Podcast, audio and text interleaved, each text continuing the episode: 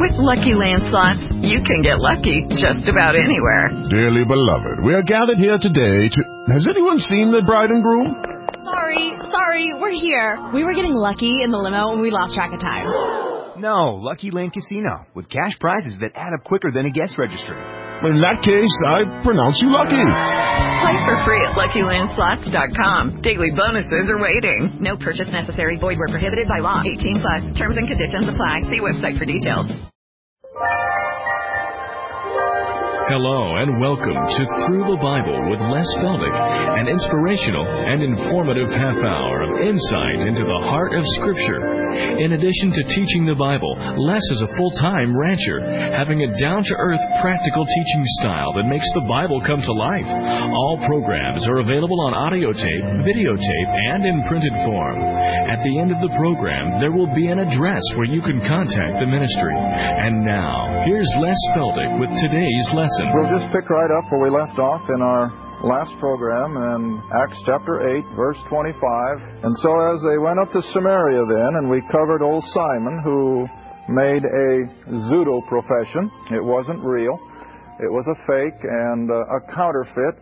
But for those that had truly believed Philip's message that Jesus was the Christ, it took the putting on of the hands, you remember, by Peter and John, before they received the Holy Spirit, which again was a slight departure from what had been taking place before, but as we emphasize, that was to show the Samaritans that the authority rested in Jerusalem, in the twelve, and nowhere else. Now, the thing I want you to notice as we left then last program, in verse 25, after all that has taken place up here at Samaria, which is only a few miles north of Jerusalem, remember, uh, Israel is a small little country. We always think in terms of distance as we know it in America, but that's not the case in Israel. Samaria is only a few miles due north of Jerusalem. And so even now after Philip and Peter and John have seen these Samaritans respond, you would think they would have said, well, now it's time for us to spread out and get across the Roman Empire. But do they? What does verse 25 say? Where did they go? Back to Jerusalem. Back to Jerusalem. Now, if they were carrying out what we call the Great Commission, at least after this experience, you'd think they would have started taking off for Egypt and for Greece and Italy and India and, and wherever. But they don't. They go back to Jerusalem. Verse 25 And when they had testified and preached the word of the Lord, they returned to Jerusalem and preached the gospel in many villages of the Samaritans, of course, as they came back. Now we come to a different situation where Philip is going to be supernaturally transported, I think, from the area around Samaria and Jerusalem down into the area of Gaza. And uh, verse 26 now, the angel of the Lord spake unto Philip, saying, Arise and go toward south to the way that goeth down from Jerusalem unto Gaza, which is desert. And he rose and went. Now I'm just debating in my own mind whether I should put my map on the board or not, but uh, I hate to take time, so maybe I'll do it during break time. But anyway, Gaza, of course, if you know your Middle East, is down there at the lower curve of the Mediterranean Sea. It, it just sort of wraps around that, that southwestern curve of the Mediterranean. And uh, it was the normal trade route, of course, down into Egypt and from thence down into Africa. So Philip now is being instructed of the Lord to go down into that area, which is the trade route down to Africa, to Ethiopia. Verse 27. And he arose and went, and behold, a man of Ethiopia. Now, don't ordinarily or automatically think, well, this must have been an Ethiopian, because you want to remember, these nations would use gifted men or talented men, especially from Israel. And uh, I, think it was Merlin who, who kind of enlightened me on this. I had always more or less taught the Ethiopian eunuch as a proselyte. But then he put a thought in my mind, and the more I thought about it, the more I think he was probably totally right. He was probably a Jew. Because what better qualified person to keep the treasury of a nation than a Jew? They have a natural knack for business. They have a natural knack for handling money and investment. And so I just sort of go along with that. That this Ethiopian eunuch was indeed a Jew And if he wasn't a Jew, he had to be a proselyte because as you read on, he not only was a man of great authority under Candace, the queen of the Ethiopians, who had charge of all her treasure. In other words, he was the treasurer of the Ethiopian uh, economy. And he had come to Jerusalem for what purpose? To worship. Now you want to remember the temple is still going. We're only about uh, 29 and 7, we're about 36 AD. And the temple isn't destroyed until 70 AD, remember. So the temple is still going full speed ahead, and this gentleman has been to Jerusalem to worship at the temple, and he's on his way back, of course, to Ethiopia. And so I, I certainly don't have any problem that this could have been a Jew, because after all, where was Daniel? And what was Daniel? Well, he was second man in Babylon. He was a Jew. And even after the Medes and Persians overran Babylon, where did Daniel end up? Second man again in the next empire, Medes and Persians. And so it wasn't unusual for a Jew to be incorporated into the government of these various Gentile nations. Nothing unusual at all. And even in our own day, what kind of a gentleman is the head of the Federal Reserve Board? A Jew. And uh, Henry Morgenthau, uh, the Secretary of the Treasury for years during Roosevelt's administration. What was he? He was a Jew. And it just shows that they have a natural acumen for, like I said, money and business. And I think it's only appropriate then that we can feel that this gentleman was a Jew who was in charge of the treasury of Ethiopia. All right, verse 28. He's been to Jerusalem to worship, and now he's returning and sitting in his chariot, and he's reading Isaiah the prophet. And we know from the verses that he's reading from Isaiah 53, which is still an appropriate portion of Scripture for approaching Jews about the finished work of Christ and his first advent and so forth. Verse 29. Then the Spirit, the Holy Spirit, said unto Philip, Go near, join thyself to this chariot. Now, you know, as I reflect on everyday events in our own day and time, as well as in the events of Scripture, and I've, I've mentioned it time and time again on this program, I'm always made aware of the sovereignty of God.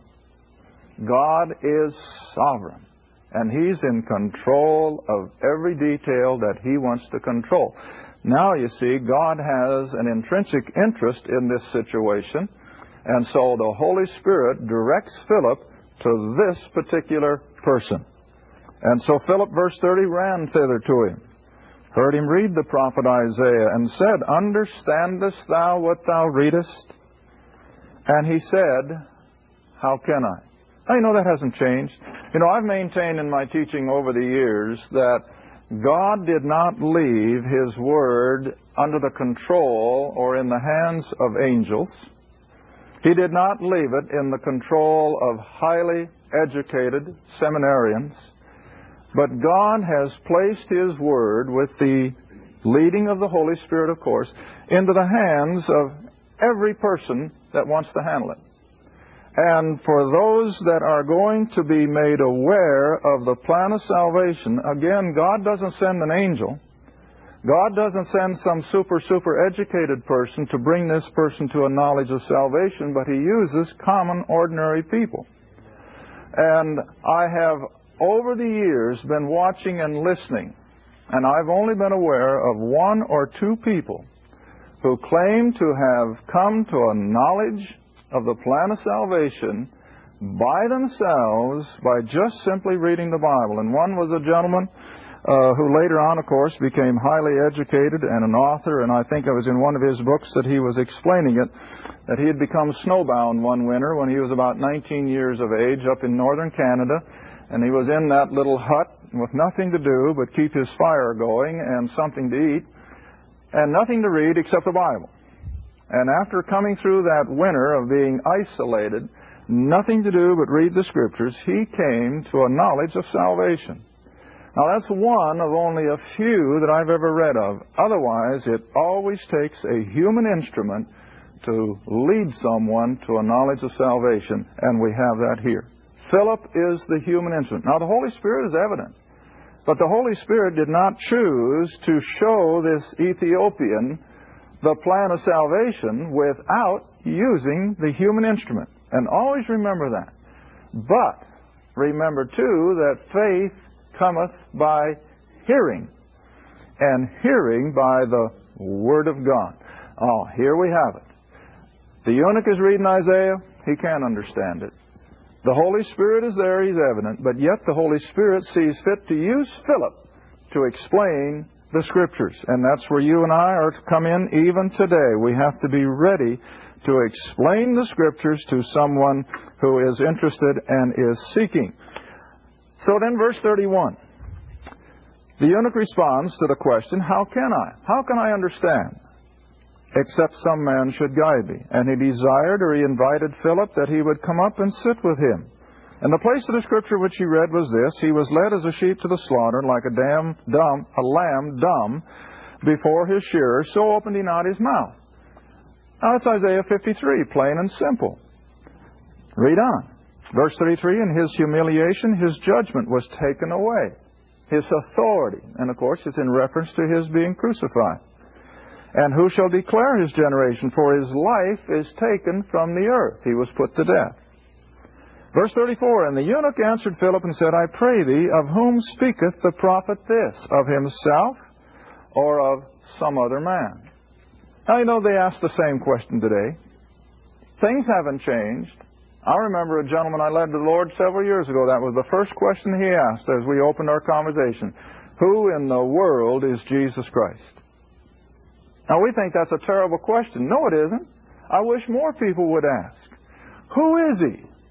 Why do we in 1990 something, why do we still maintain that that person who died 2,000 years ago has everything to do with us?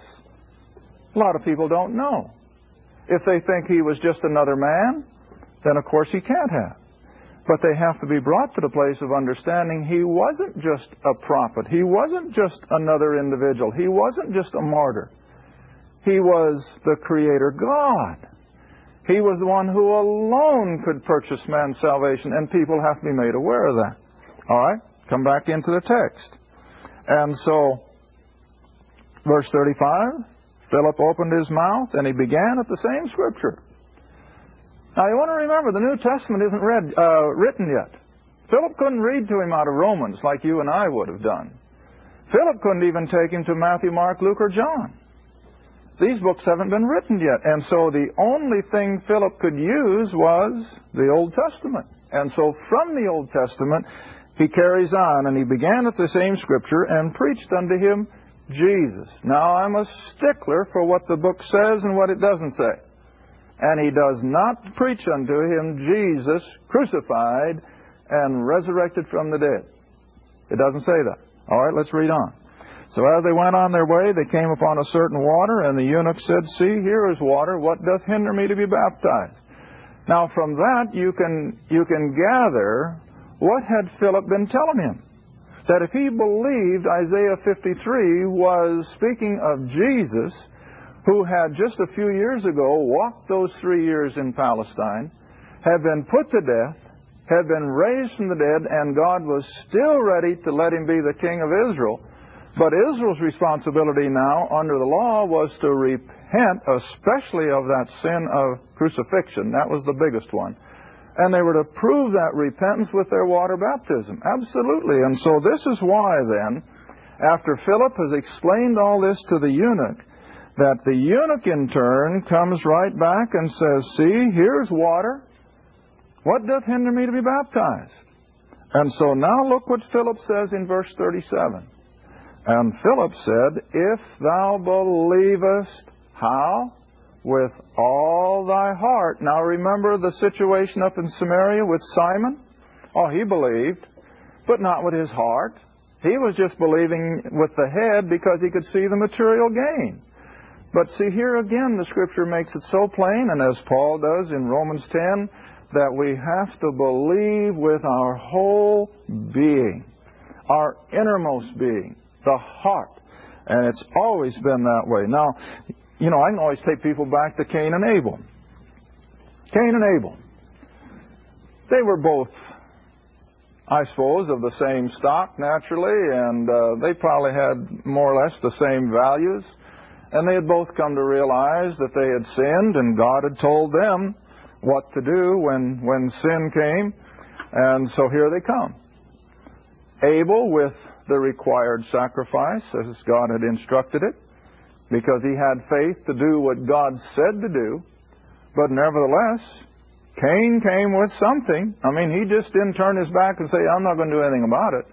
But see, Cain's big problem was he didn't do what God said, and so that made him without faith, and without faith it's impossible to please God, and there the ball starts rolling, see? All right, now the same way here. The Ethiopian eunuch has now heard what God has required for salvation. He has believed it with all his heart, He's not just doing like Simon, trying to make some material gain, but he is believing it with all his heart. All right, now let's look on. And Philip said, If thou believest with all thy heart, thou mayest, that is, be baptized. And he answered and said, Now here is the crucial part of this whole account. What did the eunuch believe? Now watch carefully as I read. I'm going to throw you a curve. And he answered and said, I believe that Jesus Christ is the Son of God, who died for me, was buried, and rose from the dead. Does he? Does your Bible say that? Everybody likes to think it does. But he didn't mention death, burial, and resurrection. What did he believe? Look at it.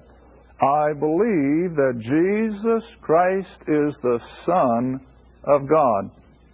Period. Period. Now let's compare Scripture with Scripture. Now, I've done all this before, but you know, when you have new listeners coming in every week, I have to remember that and do some of these things for their benefit. Now, I'd like to have you come back with me, if you will, to Luke 18.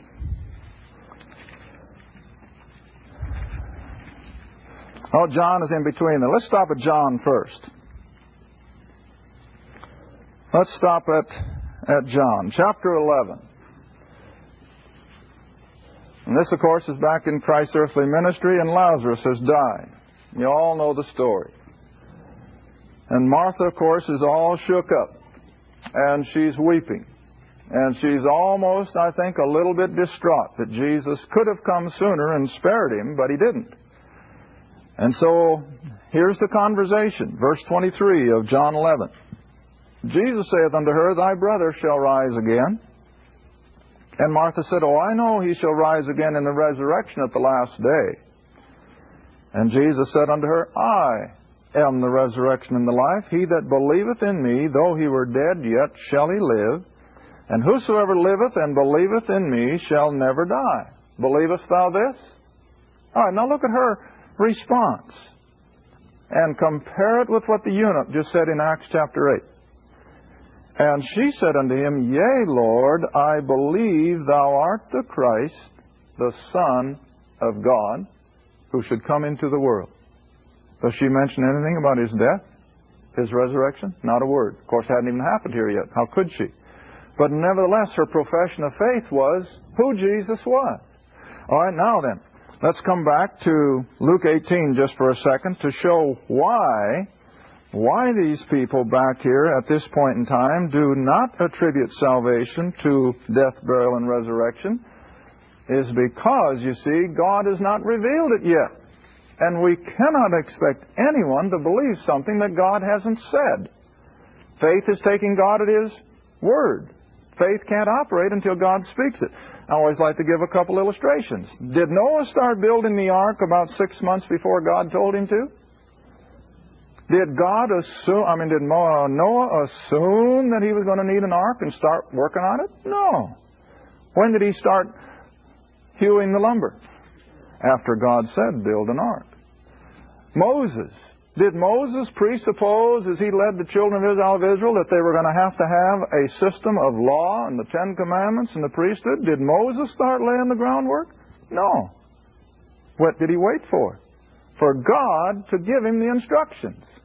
And so it's always been through human history that God has to speak something before that generation or whatever can believe it. All right, Luke 18, Verse 31, again, we're in Christ's earthly ministry, and it's just shortly before the crucifixion. They're on their way from Galilee, northern Israel, down to Jerusalem. And he took unto him the twelve, and he said, Behold, we go up to Jerusalem, and all things that are written by the prophets concerning the Son of Man shall be accomplished. For he shall be delivered unto the Gentiles, be mocked, spitefully entreated, and spitted on. They shall scourge him and put him to death, and the third day he shall rise again. Plain? Can't make it any plainer than that. But now look at the next verse. And they, the twelve, understood none of these things. They never comprehended a word of that. Why? Because they didn't want to listen? No. Because you see, God had not yet seen fit to reveal it. And look at the rest of the verse. And this saying, that he would die and be raised the third day, this saying was hid from them, neither knew they the things which were spoken. Plain enough? In other words, a sovereign God does not reveal a truth until He's ready to reveal it. All right, now let's come back and look at another confession of Christ's earthly ministry, this time from Peter, Matthew 16. We've done this many times over the last four years, but I have to, like I said, I have to do some of these things for the benefit of new listeners who are probably jumping in and thinking, boy, this guy's way out in left field. And so I have to qualify what I'm saying from the Scriptures. Matthew 16. And again, Jesus and the twelve are up in northern Galilee, up at Caesarea Philippi, the headwaters of the Jordan River.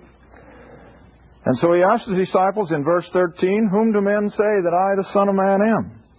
And they said, Now there are three accounts of this in the Gospel, so this isn't just a little quirk of Matthew. No, this is repeated in Luke and Mark, and to a certain extent even in John. And they said, Some say you're John the Baptist, some Elijah, and others Jeremiah or one of the prophets. And he saith unto them, But whom say you that I am?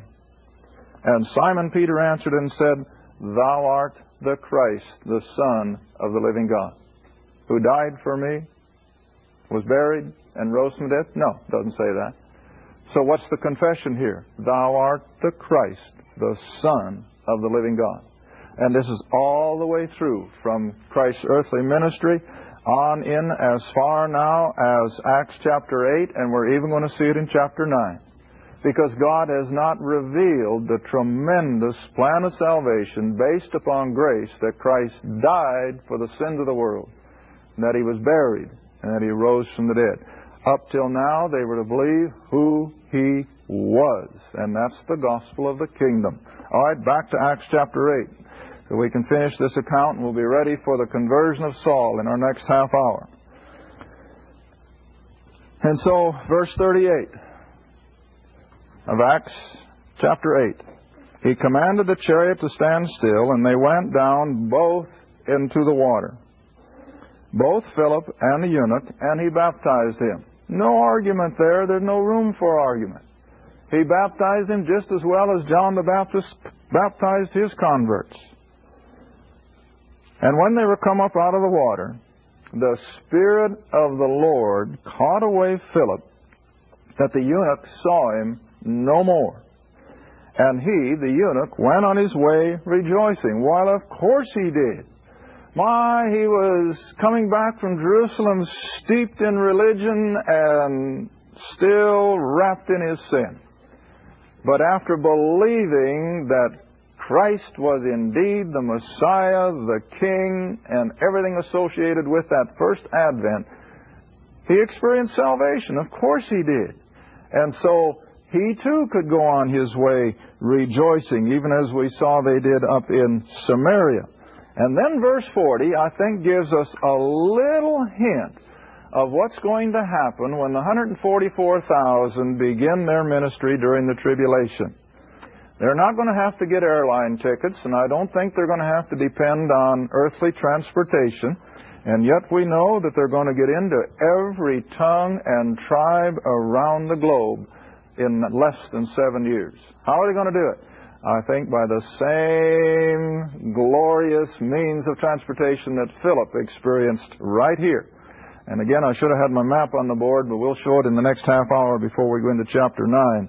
But Philip was found at Azotus. Now, like I explained, Gaza is down there at the southwest curve of the Mediterranean Sea, and then about oh, half to two thirds of the way between Gaza and Jerusalem was the city of Azotus, which today we call Ashdod. And suddenly, not by benefit of walking or camel riding or any other way, suddenly Philip is transported from one place to another. And I think this is how the 144,000 then are going to cover the world in less than seven years during the tribulation. Thank you for joining us again for Through the Bible with Les Feldick. If you'd like to order audio tapes, videos, or any of our printed material, you may do so by writing Les Feldick Ministries, Route 1, Box 760, Kinta, Oklahoma. Oklahoma 74552. That's Les Feldick Ministries, Route 1, Box 760, Kinta, Oklahoma 74552. Or you can call us toll free if you'd like at 1 800 369 7856. That's 1 800 369 7856. Remember, this is a faith ministry, and your participation with us is greatly appreciated. Again, our address is Les Feldick Ministries, Route 1, Box 760, Kinta, Oklahoma 74552. And our phone is 1 800 369 7856. Thanks again for listening, and please join us next time for Through the Bible with Les Feldick.